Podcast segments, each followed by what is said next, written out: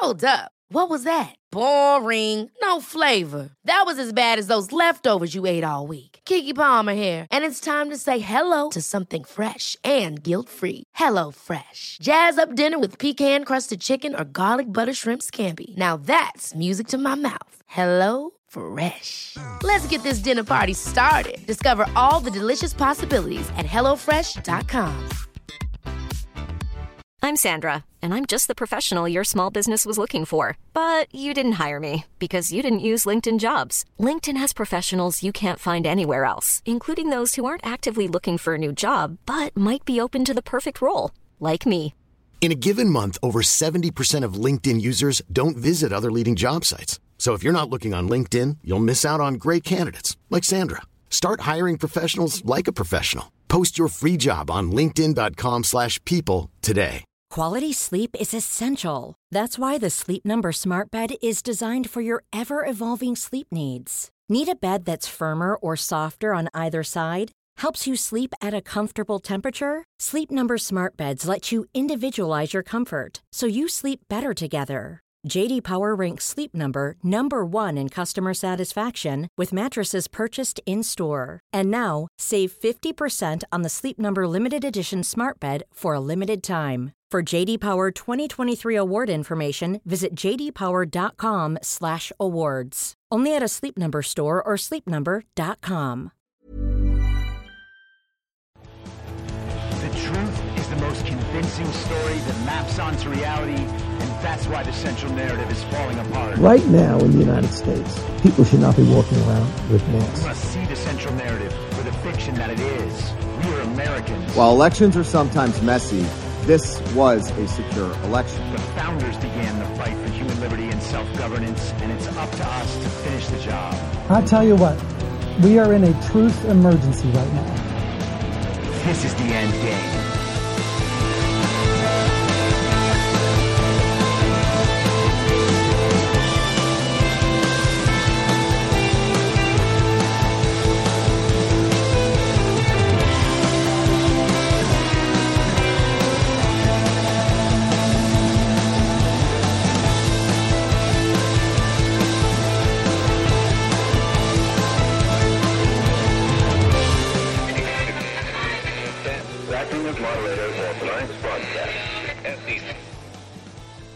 It's Tuesday, October 4th, 2022, the 622nd day of dystopia.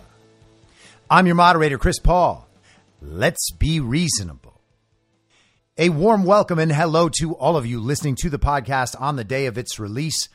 The only way to do that is by becoming a paid subscriber at imyourmoderator.substack.com. You can do so for as little as $50 a year or $5 a month, and you'll be supporting me and the work I do and this show as it expands. And there is some good stuff coming up. And if you can't do that or you simply don't want to, keep enjoying the show for free on a variety of other platforms a couple days late. And I would just ask that you would share that with your friends. So let's get started where we left off yesterday, and that is with the Brazilian election and its similarities on a number of levels to the stolen election that we experienced here in America on November 3rd, 2020. But you're not allowed to talk about it. You're not allowed to make any of those comparisons, even though the situations are virtually the same. If you make those comparisons, you're a conspiracy theorist and you're an election denier, at least according to the New York Times. This is a headline from yesterday. Election deniers in U.S. push idea that Brazil's voting was tainted. How could they? The false specter of an election rife with conspiracy and fraud, this one in Brazil, is spreading around American right wing media channels from prominent election denialists still fixated on the fiction that Donald J. Trump was robbed of the presidency two years ago. Some used the voting in Brazil on Sunday to try to whip up concern about the approaching midterm elections in the United States. Dear Brazil, please watch those vote counts at 3 a.m. Mark Finchem, the Republican candidate for Arizona Secretary of State, wrote on his Telegram channel on Sunday, Election Day in Brazil. They are a doozy, he said. Mr. Finchem also warned of suitcases coming out from under tables and pizza boxes in front of windows to block poll watchers. These motifs were based on debunked but prominent conspiracy theories pushed by allies of Mr. Trump who tried to overturn the results of the election in 2020. You got it? Those examples of blatant violations of election law are debunked conspiracy theories, even though they're caught on video. The suitcases being pulled out from under the table at State Farm Arena in Fulton County after counting had been stopped due to a completely made up water main break that turned out to be a slightly leaky urinal, which forced officials to send everyone home, were debunked. And by debunked, they mean they found Republican election officials, you know, people with little R's next to their name, which makes it true, unless they're saying the thing that the media doesn't like, and then the little R next to their name makes it false. But in this situation, the Republicans saying that there was no problem with those suitcases of ballots being taken out from under the table and then run through the counter over and over and over again. That's just a conspiracy. A person with an R next to their name said it. That means it's been debunked pizza boxes on windows so that people couldn't observe the count? Well, that absolutely happened in Detroit. There's no doubt about it whatsoever. But the New York Times says that's been debunked as well because they got people there to say that nothing went wrong inside.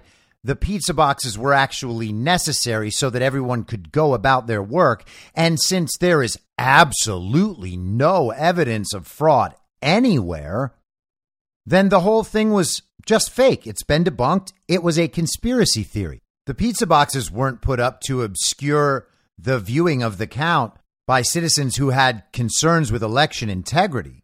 It was because the Trump supporters are so unruly and uncivilized that they were threatening the integrity of our elections. They were threatening our very democracy. And so they had to use pizza boxes to keep the poll workers safe. And now that they've provided that context, which is just a rationalization and a justification for some activity that is obviously illegal, you need to understand that their rationalizations and justifications mean that nothing went wrong, and to suggest otherwise means you're an election denier. President Jair Bolsonaro of Brazil, whose candidacy Mr. Trump and his supporters favored, outperformed expectations, forcing an October 30th runoff election against his opponent, Luiz Inácio Lula da Silva. And you are meant, as a reader of the New York Times, to take that framing to mean that there's no way election fraud could have happened because Bolsonaro did much better than expected. But then the question becomes what was expected? Well, if you only listen to the media and you only follow the polls, then you would have expected Lula to secure over 50% of the vote and for Bolsonaro to lose. That would have been it. Game over. So if you're expecting that and then Lula doesn't secure over 50% and he doesn't win in the first round, then the fact that he didn't means there couldn't possibly have been fraud. If there was fraud, they would have had more fraud, enough for him to win. But as it stands, it's going to a runoff, which means there couldn't have been fraud. Now, if you were expecting Bolsonaro to win in the first round, unless there was fraud, then this would have met your expectations exactly. This is what we see in our elections now. This is a common trait of elections around the world. We can watch it happen in real time and we can watch it happen over and over and over again in pretty much the same way. But according to the New York Times, what really matters is to manage people's expectations so that you can give them a plausible outcome. They're basically just coming out and saying it at this point. Some of the Trump allies sowing doubt in elections helped export their strategy to Brazil after the 2020 election. Donald Trump Jr. warned about Chinese meddling in a speech in Brazil last year, while Mr. Bolsonaro's son appeared at an event in South Dakota last year, hosted by the pillow entrepreneur Mike Lindell, a prominent promoter of election conspiracy theories.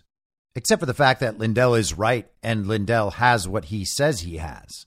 So it's not actually a conspiracy theory.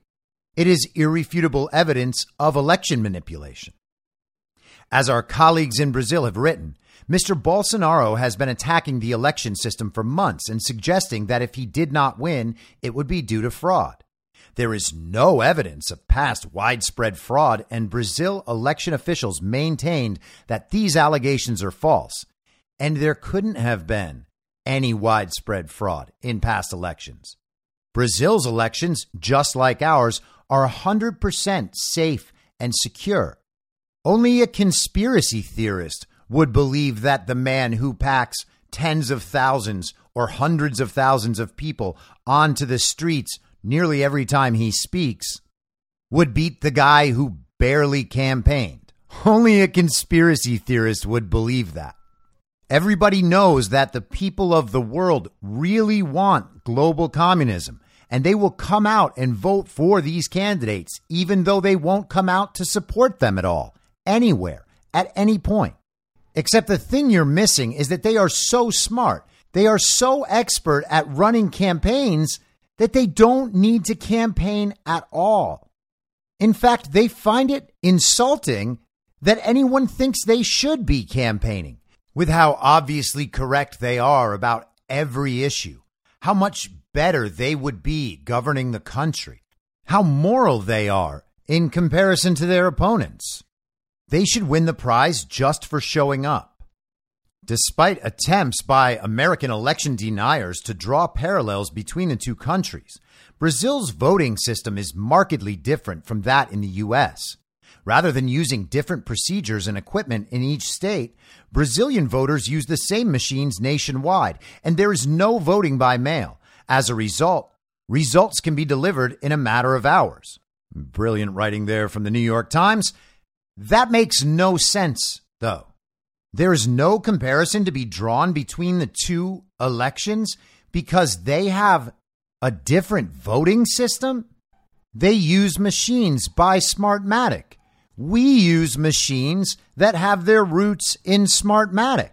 Yes, there are different brands of machines in different states, so they absolutely cannot possibly be used to accomplish the same goals. And they don't have mail in balloting. But they do have absentee voting, and that counted for 21% of their election. And you see, it's really important that they use the same voting system all across Brazil, not like America where we have different ones. And that means cheating is not possible in either system. In fact, the only thing in common between Brazil's election on Sunday and America's election on November 3rd, 2020, is that they were both the safest and most secure elections of all time. That's the only comparison worth making. There was no fraud, no fraud anywhere. On Monday, even after the better than expected results, some allies of Mr. Trump were in the strange position of continuing to push the idea of election fraud, even while celebrating the outcome. Stephen K. Bannon said on his show on Monday morning that the Brazilian election was an, quote, absolutely central and very stark warning to MAGA and to all the Republicans of the games being played in these elections. He referred American viewers to a list of vigilante activities they could participate in for the upcoming election in their own country. Gateway Pundit, a right wing website, described the election in a headline as experiencing massive fraud while hailing its outcome. And it's nice that they mentioned Gateway Pundit there because that's what Bannon was referring to. That's the list of vigilante actions, as the New York Times calls them. They had an article up yesterday with seven steps that could be taken to prevent election fraud. And it's things like people going to the polls and paying attention to what's happening. You know, vigilante stuff. And as you might imagine, that article is being suppressed by search engines. You know, because it's all disinformation. Now, I'm pretty happy that the New York Times published this article. Don't get me wrong. I want their readers to know that these comparisons are being made so that maybe their readers might think, oh, there's something similar about these elections? There's some reason to pay attention to both of them? Why are all these election deniers who we've been told are only doing this because they're in some Trump cult paying attention to the Brazil election. And why are they claiming that fraud happened in pretty much the same way it happened here? And that's a good question for them to be asking. Now, this New York Times article is absolutely ridiculous because there is a long laundry list of similarities between these two elections. And of course, it starts with what I just mentioned a few minutes ago the physical aspect, what we can actually see about how their campaigns are going. One candidate draws massive crowds, the other candidate barely campaigns and barely draws crowds that would tell most normal people that one of those candidates is revered and supported by the people, and the other one simply is not. That candidate has the media doing his bidding. He has the protection of social media companies, and between media and social media, they push out one party narrative and suppress the other party's narrative completely. They don't want the people to know that Bolsonaro has any support. Same thing they did with Donald Trump. We saw the same trends in the polling. Remember, a day before the election in 2020, an ABC News and I think Washington Post poll came out of Wisconsin saying that Donald Trump was favored to lose by 17 points. And of course, Donald Trump won Wisconsin. He was not given the win in Wisconsin. But we know, and the courts have agreed, that hundreds of thousands of votes in that election should not have been counted. The election never should have been certified. But even with the quote unquote official results, that poll was still off by 16 points. And likewise, the polls showed Lula winning by 10 points, some places 15 points. And that didn't come anywhere close to being true. It's funny because Glenn Greenwald was on Tucker Carlson last night and mentioned all this, but Glenn Greenwald, being the devout leftist he is, and the elitist he is, said that he still believes Lula is favored to win in the runoff because he finished ahead of Bolsonaro. Glenn Greenwald is apparently not bright enough to look at the graph of how that vote came in over time if he had looked at that, he would have noticed a massive and impossible Lula spike right at the end that gave him his lead. So we have the real life polling, and by that I mean what you can observe with your eyes massive crowds compared to zero crowds, a huge energetic campaign compared to zero campaign. We have the same manipulative fake news polling showing a massive lead for the communist that just disappears on election day. And we have a recorded vote that indicates that the results are a product of a statistical impossibility. But none of that would ever suggest election fraud, the same as in America. I mean, they have two completely different systems that are, you know, fine, not that different, but at least they're the same everywhere in Brazil. And that's a huge difference, which means the only thing in common is that they were both the safest and most secure elections of all time. And I imagine we are going to all have a great time seeing over the next few weeks all of the evidence of election fraud pouring out of Brazil. The media won't cover it at all, but it'll be obvious to everyone who isn't obsessed with the media and isn't dependent on Twitter for every bit of thought and information that ever filters through their tiny little child brains. And they mentioned another direct similarity in the article. It's that Bolsonaro was saying in the lead up to the election if I don't win, it will be the result of fraud. Trump said the same thing. He said it in 2016, he said it in 2020. They attacked him for it both times but he was correct both times. And what the New York Times is doing is playing with the way their audience thinks. They know how their audience thinks about these things. If something doesn't affect them negatively, then the situation is okay. It doesn't matter what the underlying truth is. It doesn't matter if the election was stolen or not. It doesn't matter if there was fraud in their election or not. It only matters if and when their candidate is negatively affected. So they don't see why anyone from the winning side or the side that performed better than expected could possibly complain. This is why they freaked out in 2016, where Donald Trump claimed, even after winning, that there was rampant election fraud in the 2016 presidential election. And he was correct. So let's go to the New York Times article they linked. This is from the Brazilian reporters, which means these people are even more expert than any reporters possibly could be in America. This is from September 29th. On eve of election, Bolsonaro's party attacks Brazil's voting systems. For months, officials in Brazil and across the international community have watched President Jair Bolsonaro cast doubt on Brazil's voting systems, growing increasingly worried that the far right leader was setting the stage to dispute an election loss. Late Wednesday, the president gave them more reason to worry. In a surprise move less than four days before the vote, Mr. Bolsonaro's political party released a document that claimed, without evidence, that a group of government employees and contractors had the, quote, absolute power to manipulate election results without leaving a trace. And it's funny that they continue to rely on that phrase, without evidence, as if the president of a country doesn't have access to this type of information and couldn't know how messed up the election systems are. Donald Trump knew. Bolsonaro knows. It's not even particularly complicated. You just have to actually look. It was among the most significant attacks yet against Brazil's election system. The party said that it reached its conclusion based on an audit of the election system it commissioned in July, and that it was releasing the information now because election officials had not sufficiently responded. Brazil's electoral authority immediately responded on Wednesday. The document's conclusions are, quote, false and dishonest, with no backing in reality, and are, quote, a clear attempt to hinder and disrupt the natural course of the electoral process, the agency said in a statement. The Supreme Court said it was now investigating the president's party for releasing the document.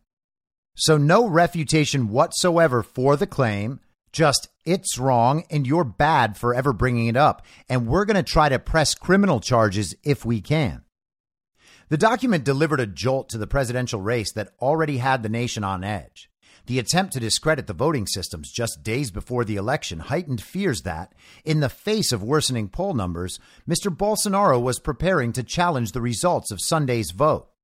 And you have to love the panic, as if the challenge to the vote would be completely unjustified when he has the information that the election systems are easily manipulated. And of course he does, because this sort of election manipulation happens around the world, everywhere that the election fraud apparatus is set up. They released the report right now because they're afraid they're going to lose, said Mauricio Santoro, a political scientist at the State University of Rio de Janeiro. They're trying to create some kind of excuse for Bolsonaro supporters on why. And if there's one person you know you can trust, it's a professor at a state university because they are never devout communists who think that they are smarter than everyone and better at making moral judgments than everyone else. And as intellectuals, they only have the purest of intentions. Mr. Bolsonaro has trailed former leftist president Luiz Inácio Lula da Silva in polls since last year. If no candidate receives 50% of the vote on Sunday, the top two finishers will compete in a runoff on October 30th. Mr. De Silva's support has ticked up in recent weeks, and it looks increasingly likely he could win outright on Sunday. Mr. Bolsonaro has claimed without evidence that the polls are systematically wrong. And it is pretty amazing at this point that to claim the polls are systematically wrong should require evidence. The evidence is they're always wrong. It's like a baseball team winning 40 games out of 162 and then someone asking for evidence that they're actually really bad. The evidence is that they lose all the time. And it's worth noticing that it's even more hilarious that they try to support this polling knowing that the polling is wrong with an election fraud system in place. The polling is wrong even by way of their fraudulent results. Imagine how much worse it would be if the elections were free and fair. The evidence that the polls are manipulated is that the polls are always wrong, even with the fraud. But in the false reality, these two things actually reinforce one another. The polls systematically favor the communists to win by a lot, but when the communist only wins by a little bit, it turns out that the polls were actually right directionally, but just overestimated things a little bit, which is a funny thing, even as Lula is ticking up over the past few weeks. So the communist is ticking up over the past few weeks, but then on election day, the results are far, far worse. But there's no evidence whatsoever that the polls are systematically manipulated.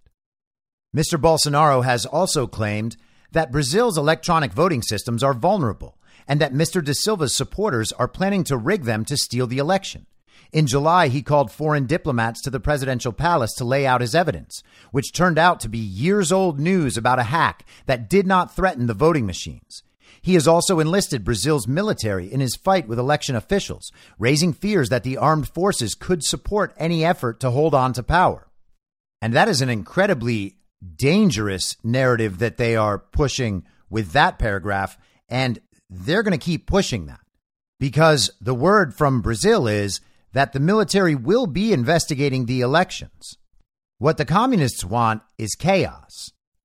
I hope these reporters are right about what Bolsonaro showed these foreign diplomats, because if they're underselling it and Bolsonaro has actually showed overwhelming evidence of election fraud with these systems to foreign diplomats, well, then, then commies, the problem might spread. It's funny that this article doesn't mention Smartmatic anywhere. Observers across the world have been alarmed that Mr. Bolsonaro appears to be following in the footsteps of former President Donald J. Trump. On Wednesday, the U.S. Senate unanimously passed a resolution that urged the White House to condemn Mr. Bolsonaro's efforts to undermine the elections and reconsider its relationship with any Brazilian government that is not democratically elected. Leaders in Brazil's Congress courts, and armed forces have said that they would not abide by any efforts to reject voters' will. But many say privately that they are concerned that Mr. Bolsonaro's supporters will react violently to a loss. In July, three out of every four supporters of Mr. Bolsonaro told Brazil's most prominent polling company that they trusted the voting machines only a little or not at all. And that's a good number. I'm not even sure if Trump supporters realize how bad the election machines are. On Wednesday night, news of the document quickly spread among Mr. Bolsonaro's supporters on social media, with people sharing right wing articles about the allegations and conspiracy theories that said it proved what Mr. Bolsonaro had been alleging. One YouTube video about it quickly attracted more than 100,000 views in just a few hours. A conservative congresswoman, Carla Zambelli, was one of the first to post the document on social media, sharing it with her 1.9 million followers on Twitter. However, many other politicians, including Mr. Bolsonaro, did not mention it online. In its statement on Wednesday night, the Electoral Authority reminded elected officials and candidates that they could be impeached or prohibited from running if they shared false allegations about the voting system. That swift reaction likely prevented wider dissemination of the documents among politicians. In brighter times in this country, the idea that politicians could be impeached or prohibited from running because they challenge an election system that they know beyond a shadow of a doubt is built to be manipulated and choose the winners, robbing the people of their voice, would be indicative of a banana republic. And no one would trust that government. No one would trust that election system. But now, American observers who voted for Joe Biden think that this sort of thing is necessary. They have actually been convinced that challenging fraudulent elections is a bigger threat to democracy than fraudulent elections. Election officials could also revoke the registration of Mr. Bolsonaro's conservative political party, called the Liberal Party, if it was found guilty of spreading misinformation about the voting systems, though that would only happen after the election. The document said that the July audit found 24 flaws in the election system's security. A rough summary of the audit It specified just a few of those alleged flaws, including that election officials used poor cybersecurity policies, that they did not properly vet relationships with suppliers, and that they did not fully protect the employees who control the machine's computer code from irresistible coercion. Those are all pretty important. Election officials' delay in fixing those alleged security gaps could result in internal or external breaches of the electoral systems, with a serious impact on the October election results, the document said. Cybersecurity experts also dismissed the claims. Some points are old complaints, said Diego Aranha, a Brazilian computer scientist who has studied the election system. Others are completely fabricated. Marcos Simplicio, a researcher at the University of Sao Paulo who tests Brazil's voting machines, said the document made gross exaggerations about the risks to the system. He said that, like most computer systems, there is a group of engineers that controls the code that underpin the voting machines. But there are multiple security checks to prevent that code from being surreptitiously altered. There are also tests to ensure that the machines are counting votes properly on election day. Even if there was a conspiracy to change the code before the election, Mr. Simplicio said, it would require a sophisticated, coordinated effort by a group of engineers to pull off. It's really hard to keep a secret this big between two people, he said. Imagine 20. Ah, we dismiss the entire thing because it's too hard to imagine a bunch of people keeping a secret. Except it's not really a secret and they don't really keep it. It pretty much happens out in the open, and then systems of power rush to the defense of the corrupt and the criminal. And then they gaslight the public until everyone just ignores it. And then when people don't ignore it, they figure out new ways to punish the public so that people can get in trouble for even saying it. So it's not really that a secret is being kept. It's just something everybody kind of knows, but no one's allowed to talk about. And some people benefit from it so they're more than happy to perpetuate it. And there's another pretty creepy similarity between the Brazilian election and the November 3rd, 2020 stolen election in America. And that's that leading up to it, the mainstream media pushed the narrative that if the non communist candidate lost, he might not leave office. We heard that again and again about Donald Trump in the lead up to 2020. And someone put this together, I'm not sure who, but headline in Foreign Affairs What if Bolsonaro won't go? In The Economist, win or lose, Bolsonaro poses a threat to Brazilian democracy. And the Washington Post and Bloomberg both ran the same article Will Bolsonaro leave if he loses the presidency? And I want to get just the beginning of that one. For anyone wondering whether Bolsonaro plans to retreat gracefully into the background if he loses Brazil's presidential election, his latest overseas jaunt offers one answer. Even before Queen Elizabeth's funeral, he found an opportunity to rouse flag clad supporters from the London embassy balcony with dog whistle references to abortion and gender ideology, hints at his opponent's supposed communist allegiances, and then a guarantee that he would inevitably win outright in the first round. Facts? Who needs them? In reality, with less than a week to go before Brazilians head to the polls on Sunday, the numbers do not favor the incumbent. An IPEC survey published on Monday suggested opposition leader Luiz Inácio Lula da Silva could take 52% of valid votes in the first round, enough to win without a runoff, a feat only one past candidate has managed twice, while Bolsonaro would take 34%. 18% difference is what they were suggesting. The gap between them isn't narrowing.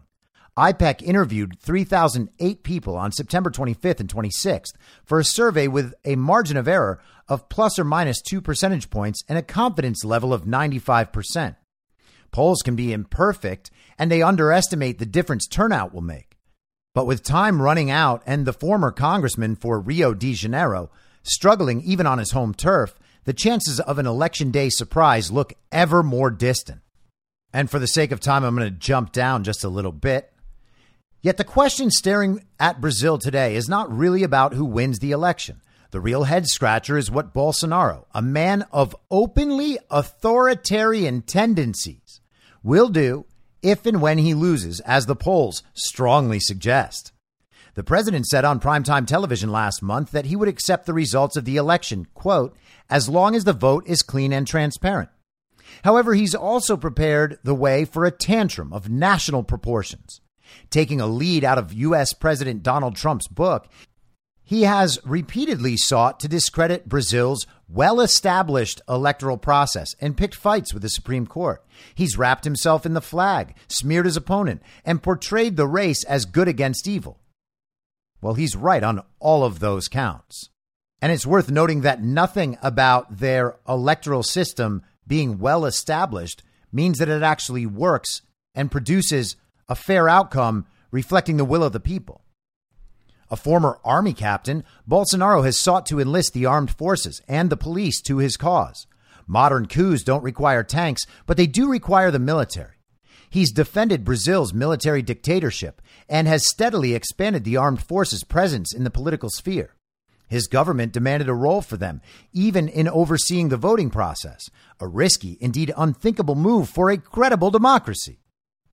His persistent support for weapon ownership has left Brazil awash in guns. The far right populist has also supercharged disinformation, using his speeches and direct addresses to stoke baseless rumors, then amplified by friendly social media. Again, the elections in the US and Brazil have absolutely nothing in common, and if you compare them at all, you are a conspiracy theorist. Of course, even if Bolsonaro wants to hang on to power, whatever happens, that doesn't mean he can. For one, Lula looks set to win by a healthy margin if the vote goes to the second round, which will make it far harder for Bolsonaro to cry foul and will make backing him a far less attractive option for supporters high in the country's political, military, and economic elite. Well, a week later, we can see how ridiculous that narrative right there is. The president has also proven a good talker, but a mediocre operative, even on the back benches, making it conceivable that if he finds sympathy in some corners of the armed forces or the military police, he will still struggle to bring the rest on side. Levels of empathy with Bolsonaro are not uniform. That's no protection from troublesome incidents, but it does make an all out insurrection far more challenging. Crucially, with Trump out of power, he also has no significant international backing for adventurism, as his unimpressive dance card on the sidelines of the United Nations General Assembly demonstrated. Serbia and Poland will hardly carry him through. Now, this is insanity. Brazil, Russia, China, India, South Africa. That's the BRICS alliance. That represents over half of the world's population. But sure, no one is aligned with Bolsonaro. None of that means a sigh of relief is in order.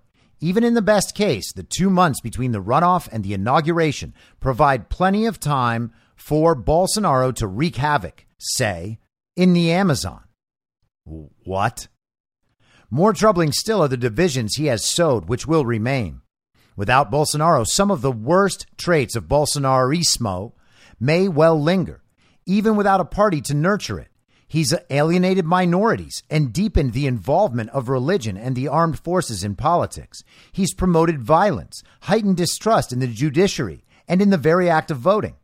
Whatever happens in October, the world's fourth largest democracy has been left dangerously weak. They could legitimately just switch up the names and the locations and their go to experts, and there would be no noticeable difference between this article and the articles the mainstream media was pumping out in the lead up to the stolen election in November of 2020.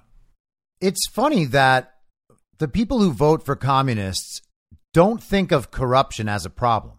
They simply choose to believe it doesn't matter. And that's reinforced by the media and social media, of course. They get a one sided narrative all the time. They are given a complex and convoluted explanation of why the corruption either wasn't real or it's something everybody does. And either way, it's not significant. And either way, even if it was significant, just look how threatening this other guy is. This other guy doesn't want communism at all. So if you care about the communist agenda, you need to come out and vote for this guy, no matter how corrupt he is. And look what we have gotten. Hillary Clinton, one of the most corrupt politicians in American history. Joe Biden, who may well be the most corrupt politician in American history. And Barack Obama, who had a much shorter history before he ran for president, but even that history included corruption in Ukraine via biolabs. How is it that the communist agenda and the candidates looking to enhance the global communist order are always corrupt? Do they have some sort of advantage? And the answer is yes, they do have an advantage. They're easily compromisable. They will do whatever they're told because their alternative is to get exposed for their corruption, and then their whole life that they have built up just comes crashing down. And upon seeing that, you would think that even their own supporters would just give up on them. That is what the left has actually called for Trump supporters to do based on Trump's corruption, but they can never prove Trump's corruption. The corruption of a uh, Hillary Clinton or a Joe Biden is really, really easy, but they don't care. They ignore it. They're told it doesn't matter because the threat is so great. But the truth is that their voters don't care about principles at all. They only care about getting their way.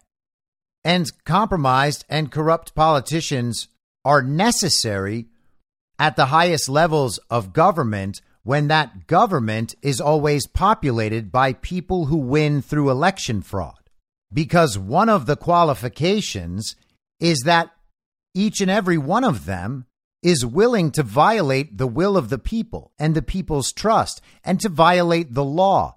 That's part of the job description. That's part of what gets you selected into those positions by the global communists. Now, changing subjects without a segue, Elon Musk has put himself squarely back in the news. Yesterday, he posted a poll on Twitter that sent people into a frenzy. He wrote Ukraine Russia peace. Redo elections of annexed regions under UN supervision. Russia leaves if that is the will of the people. Crimea formerly part of Russia, as it has been since 1783, until Khrushchev's mistake water supply to Crimea assured. Ukraine remains neutral. Yes or no? Those were his terms that he was suggesting for a Russian Ukrainian peace deal. And he followed this is highly likely to be the outcome in the end, just a question of how many die before then. Now, the funny thing is that people got mad about this, people who are supporting Ukraine. They view this, or at least they're saying they view this, as an unfair outcome. But this would actually be an outcome that benefits Ukraine in every way imaginable.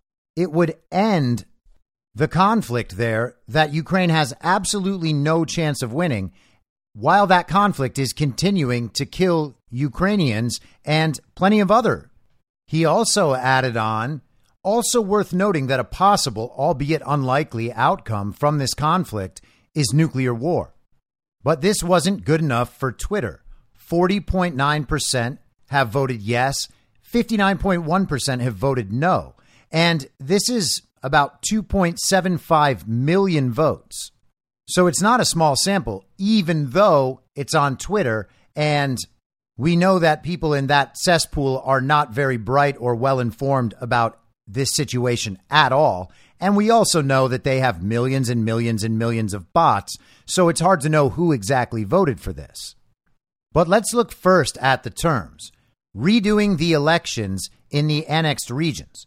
Well, they don't need to do that because the people already did come out and vote. UN supervision does not provide an advantage. The UN are not objective observers of anything. They have a goal, and their goal is to keep Ukraine as it was before this conflict. There's no reason for Russia to trust the UN in this situation, and there's no reason for the voters in those regions to trust the UN. They've already voted. The will of the people has already been expressed. But of course, it's okay to deny the will of the people if you are an elitist and a global communist and you don't like the outcome. That does not make you an election denier. Crimea, formerly part of Russia. Well, Crimea is already formally part of Russia. Ukraine is never getting Crimea back. Ukraine's corrupt regime did shut off the water to Crimea, which caused plenty of suffering for innocent Ukrainians. But that was just a leverage play because they deemed that it was okay to punish innocent Ukrainians as long as they were also punishing Vladimir Putin. And the final aspect of Musk's proposed peace settlement that Ukraine remains neutral is also already guaranteed. Ukraine is not joining NATO. Only nine out of 30 countries said that they wanted Ukraine to join NATO on an expedited basis. It requires unanimous consent for Ukraine to join NATO. That's 30 out of 30. They're not even a third of the way there. But these weren't Russia's terms, and Russia's terms have been very clear from the beginning. They have said from the beginning they will not back down on any of those terms. Crimea is part of Russia. Putin said that Donetsk and Luhansk had to be independent republics. But no one accepted his terms at the time. So now, rather than independent republics, they are part of Russia, and two other regions are now part of Russia as well. He said Ukraine could not join NATO or the EU. That's not going to happen. And he wanted Ukraine demilitarized and denazified. And that is well on its way. So, from the Russian perspective, this is actually a bad deal for them. But Twitter, Ukraine Twitter, believes this is a bad deal for Ukraine, as if they have a better option available. And they're happy to do this, even if it means that Ukraine ends up the victim of a nuclear attack. Now, I don't expect that to happen, but I do expect that there is at least some possibility of a false flag nuclear event in Ukraine. And again, the false flag aspect doesn't mean that the event isn't real. Now, it's possible that they will say there's been a nuclear attack and it simply is not one, and it could be that sort of false flag. It's also possible that there is a real nuclear event there that is attributed falsely to Russia when it was not Russia. The same thing we see happening with the Nord Stream pipeline right now. And if that happens, there is going to be massive pressure on social media, in the media, worldwide, from the elites, from the global communists that everyone accept the story as it's been given. They will create all sorts of social incentives for agreeing with the central narrative and all sorts of punishments if you disagree with the central narrative. So be prepared to be called a traitor when you say, We're not getting the honest story about this. In response to Elon's tweet, a Ukrainian diplomat named Andriy Melnyk wrote, The only outcome is that now no Ukrainian will ever buy your fucking Tesla crap. So good luck to you, Elon Musk. And then he wrote, Fuck off is my very diplomatic reply to you. And now it's just a normal event for an elitist global communist diplomat to go crazy on Twitter when a tech CEO suggests a way that a quote unquote war might end. The comedic actor in Ukraine responded to Elon Musk's poll with one of his own. He wrote, Which Elon Musk do you like more? One who supports Ukraine or one who supports Russia?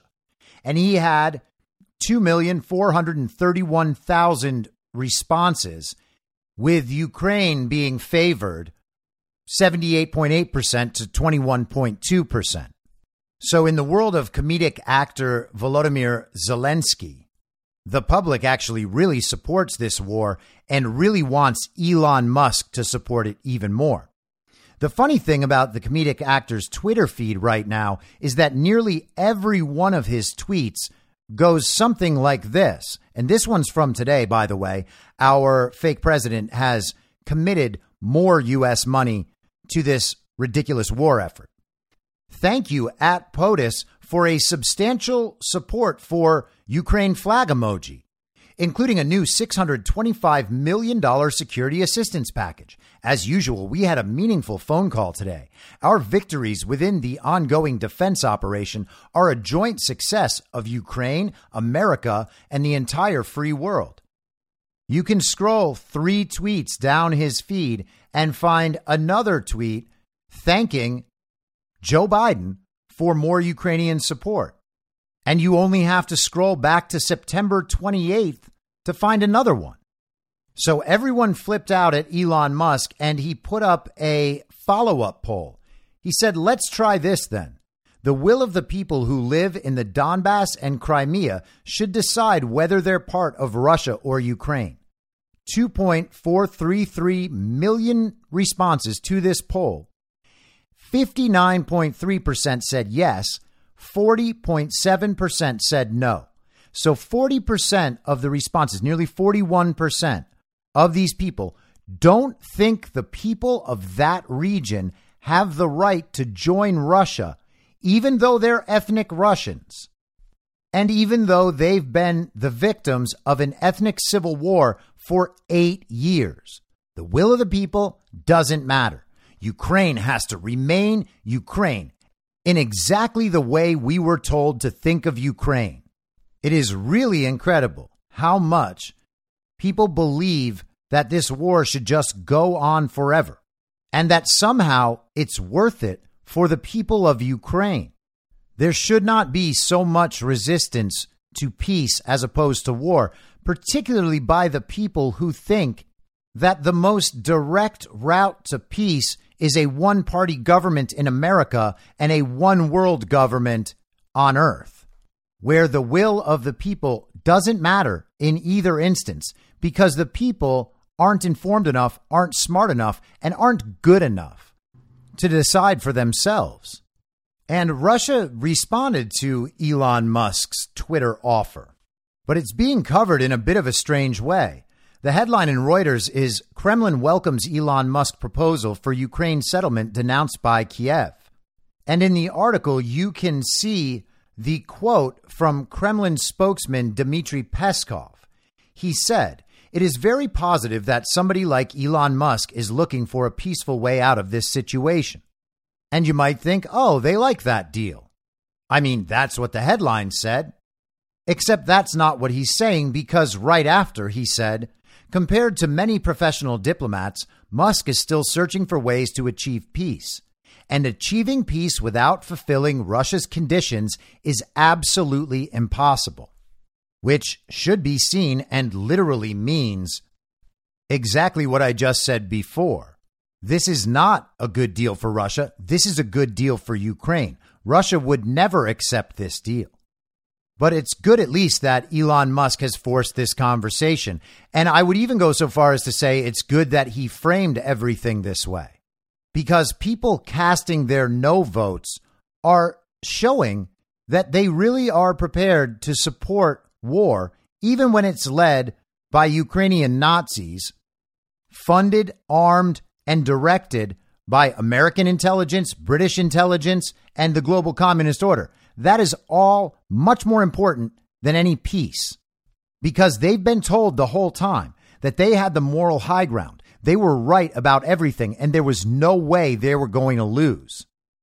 And isn't it funny how often that narrative works on these people? people who are obsessed with the mainstream media, people who get all their information from Twitter, people who are fully addicted to the central narrative. They think they are informed about everything, that they're right about everything, that the moral judgments they've been told to make are right, and that there's no way they could ever possibly lose. And people might say, yeah, but Trump supporters are like totally the same way. Except, no, we're not. Because we can actually have conversations about all of these things. And we'll attempt to convince you about why we believe we're right and why you should support the same ideas. I'm prepared to engage those conversations for as long as they take, whenever and wherever they arise. That's not even something that Ukraine's own diplomats are willing to do. And why would they? Because the gravy train keeps rolling millions of dollars or sometimes billions of dollars every single week keep being sent to the comedic actor in Ukraine. But there is even more Elon Musk news. Elon said today that he was prepared to go forward in purchasing Twitter for the original agreed upon price, and Twitter now intends to close that deal. In a statement they wrote, We received the letter from the Musk parties, which they have filed with the SEC. Our intention is to close the transaction at $54.20 per share. And that was from Twitter's general counsel, Sean Edgett, in an email to Twitter staff. There is some speculation that all of this could happen pretty quickly and that Elon Musk could take over Twitter by the end of this week or perhaps the beginning of next week. But Elon Musk isn't the only celebrity superstar to be upsetting the communists on a massive scale in the last 24 hours. Kanye West showed up at a fashion show wearing a black shirt that said in white letters, White Lives Matter. And he was joined by Candace Owens wearing a white t shirt that in black letters said, White Lives Matter. And Kanye followed up with a post on Instagram and he said, Everyone knows that Black Lives Matter was a scam. Now it's over. You're welcome. And the meltdown has gone exactly as you'd suspect. A communist blogger for the New York Times wrote As to why he did it, backstage, Ye declined to provide any theoretical framework. It says it all, he said, of the shirt. But what exactly does it say? How could we possibly know what he means when he did not provide a theoretical framework for his t shirt, whose message is obvious? That he truly believes he can appropriate the language of racial violence with irony? That someday the power structure of black and white will be reversed? And since he says this collection is the future, that's the world he envisions? That Ye gets a kick out of pushing everyone's buttons, that he wants to see how far he can go and doesn't really care about or think about the collateral damage in the meantime, including to those children singing at his feet, despite the violence this could feed? Or that, as he said in his speech, you can't manage me. This is an unmanageable situation. And it is pretty funny that these writers are actually going to come to the defense of Black Lives Matter at this point. All of Black Lives Matter's leaders have been exposed. They are all grifters. They took money from that organization and bought million dollar homes in fancy white neighborhoods. We know how Black Lives Matter was funded. We know what organizations they're involved with. We know about their corporate partners. We know that a woman named Susan Rosenberg was on the executive board of Thousand Currents, the fiscal sponsor of Black Lives Matter. Susan Rosenberg was in a domestic terrorist organization called the May 19th Organization. They bombed the U.S. Capitol. She was in prison for 16 years until Bill Clinton pardoned her on his last day in office and she's part of the Black Lives Matter organization. We've talked many times on this show about the links, the generational links between the domestic terrorism of the left in the 1960s and 1970s. All of it for the communist cause and prominent Democrats today, including everyone from Chesa Boudin to Barack Obama. Black Lives Matter was a scam.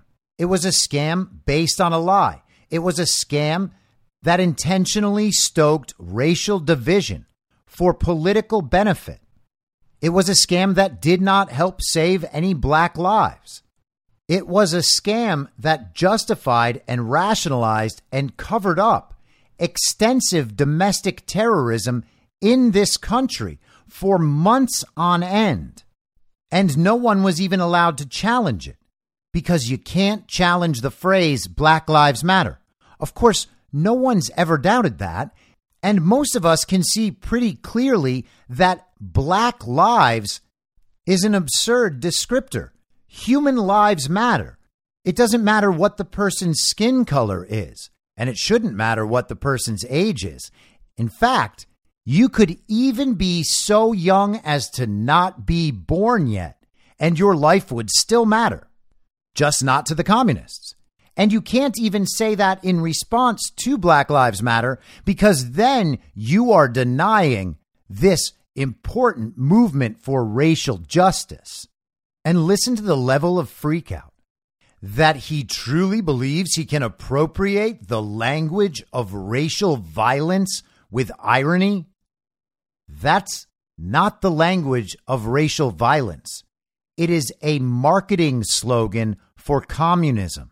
It is a marketing slogan for racial division. It is a marketing slogan for political corruption and graft. And it's funny that at this point, two years after the Summer of Love, this even needs to be said, but apparently it does. And so it's a good thing that someone as prominent as Kanye West has come out and said it. Because what he has done is given permission for this conversation to be had because the conversation is unavoidable and the communists don't have the power or the moral standing to shoot this conversation down again by simply calling everyone racist who engages with it. Are they really going to try to call Kanye West the country's most prominent white supremacist in the lead up to an election when they are already losing the support of black America? I doubt it. Now, I know the nothing is happening people will be like, yeah, but we already knew that Black Lives Matter was a scam. Yes, we did. That's not the point. The point is where Black Lives Matter is positioned in the public conversation. It was untouchable. It was one of those conversations people weren't allowed to have. And Kanye West has just blown that up. And he knows it because Kanye West has his finger on the pulse of the state of the cultural milieu as very few people do. Kanye West knows exactly what he's doing. In terms of the public conversation, this is massively important. And it should be pretty easy to see how all of this works together vis a vis the Great Awakening. Election fraud in Brazil mirrors election fraud in America. The fact that the conversation is even happening means that people are becoming more in tune with the election fraud narrative, the real narrative about election fraud, because election fraud is real. Beyond a shadow of a doubt, there is overwhelming evidence of systemic, widespread election fraud in elections all across the world. It is generally the same system run everywhere or variations of that system. It is necessary to know that. It is great that Elon Musk has pushed the Ukraine Russia peace conversation further along. It's not good enough that Biden voters and other communists with Ukraine flags in their bios just continue to support a forever war where the outcome is only the death of innocent people and no difference in Russia's power and standing throughout the world. Russia doesn't care about the opinions of the global communist West. Their standing with those people is already gone and destroyed. It has been for seven and a half months now, probably much longer.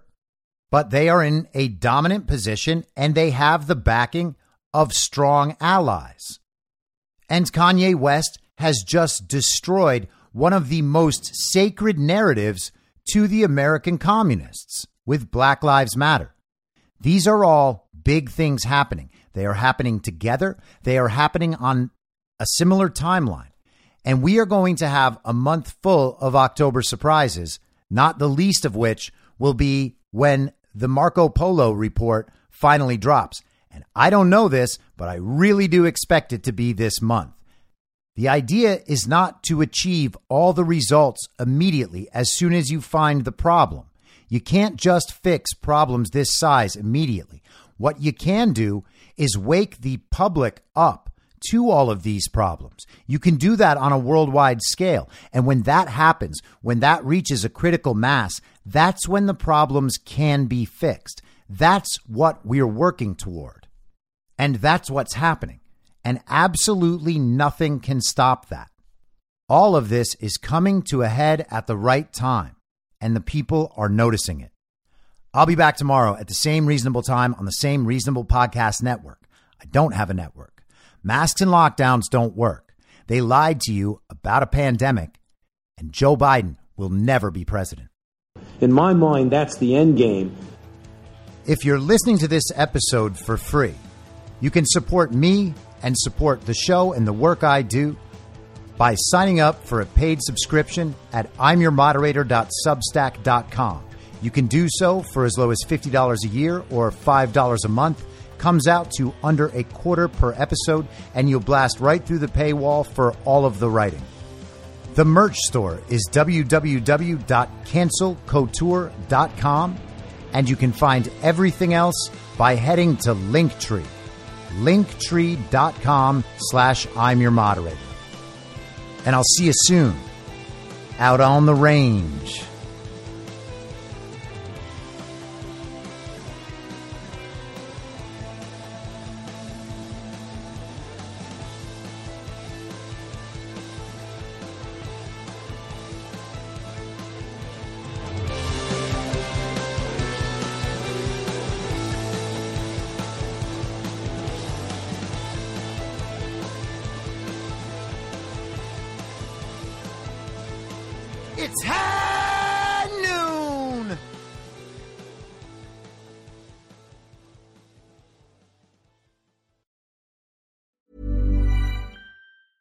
Planning for your next trip?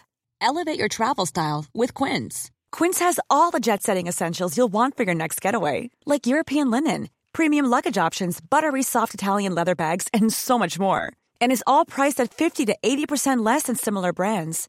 Plus, Quince only works with factories that use safe and ethical manufacturing practices. Pack your bags with high-quality essentials you'll be wearing for vacations to come with Quince. Go to quince.com/pack for free shipping and 365-day returns. Even when we're on a budget, we still deserve nice things. Quince is a place to scoop up stunning high-end goods for 50 to 80% less than similar brands. They have buttery soft cashmere sweaters starting at $50, luxurious Italian leather bags, and so much more. Plus, Quince only works with factories that use safe, ethical, and responsible manufacturing. Get the high-end goods you'll love without the high price tag with Quince. Go to quince.com/style for free shipping and 365-day returns. Mom deserves the best, and there's no better place to shop for Mother's Day than Whole Foods Market. They're your destination for unbeatable savings, from premium gifts to show-stopping flowers and irresistible desserts. Start by saving 33% with Prime on all body care and candles. Then get a 15-stem bunch of tulips for just $9.99 each with Prime. Round out Mom's menu with festive rosé, irresistible berry chantilly cake, and more special treats. Come celebrate Mother's Day at Whole Foods Market. In my mind, that's the end game. Thanks for listening. If you'd like to follow what I'm reading and thinking throughout the day, you can do that by downloading the Telegram Messenger app and going to t.me slash I'm your moderator. On social media, you can follow me on Truth Social, Gettr, and Gab at I'm your moderator. I also have channels on Rumble and BitChute. If you'd like to follow the writing, you can find me at imyourmoderator.substack.com. The merch site is cancelcouture.com or go direct shop.spreadshirt.com slash cancel dash couture. If you'd like to support the podcast financially, the best place to do that is Ko-Fi. Go to ko-fi.com slash I'm your moderator. And all of these details will appear in the show notes with each episode. I'll see you soon down on the range.